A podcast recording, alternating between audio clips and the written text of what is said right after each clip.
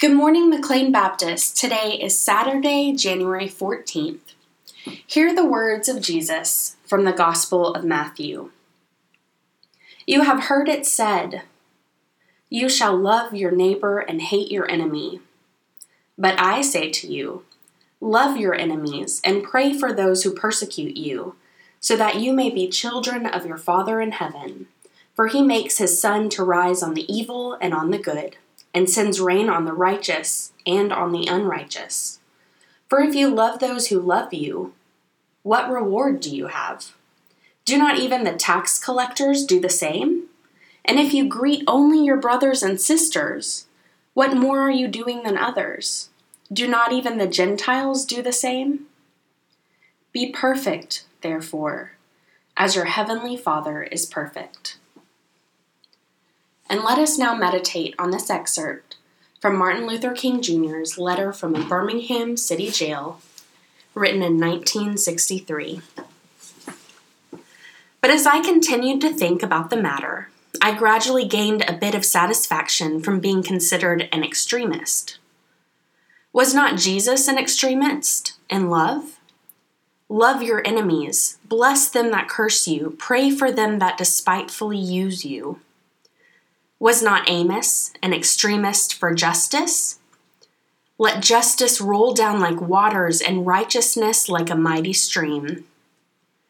Was not Paul an extremist for the gospel of Jesus Christ?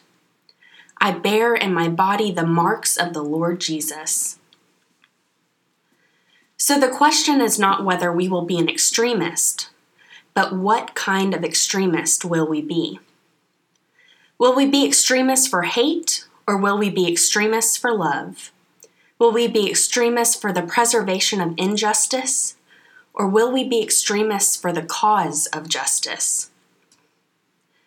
In that dramatic scene on Calvary's Hill, three men were crucified. We must not forget that all three were crucified for the same crime the crime of extremism. Two were extremists for immorality, and thusly fell below their environment.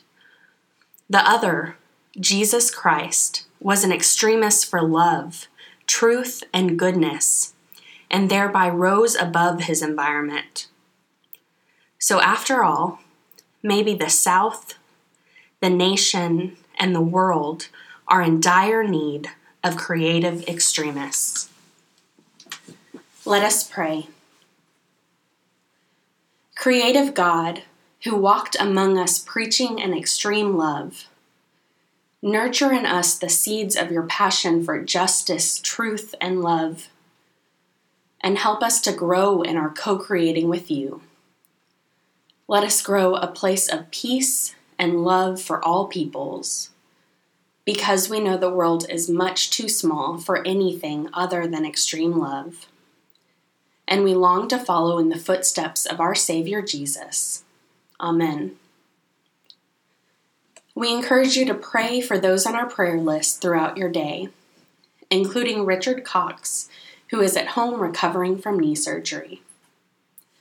And may the blessing of God, our Mother, Father, the Son, and the Holy Spirit be with you this day and always.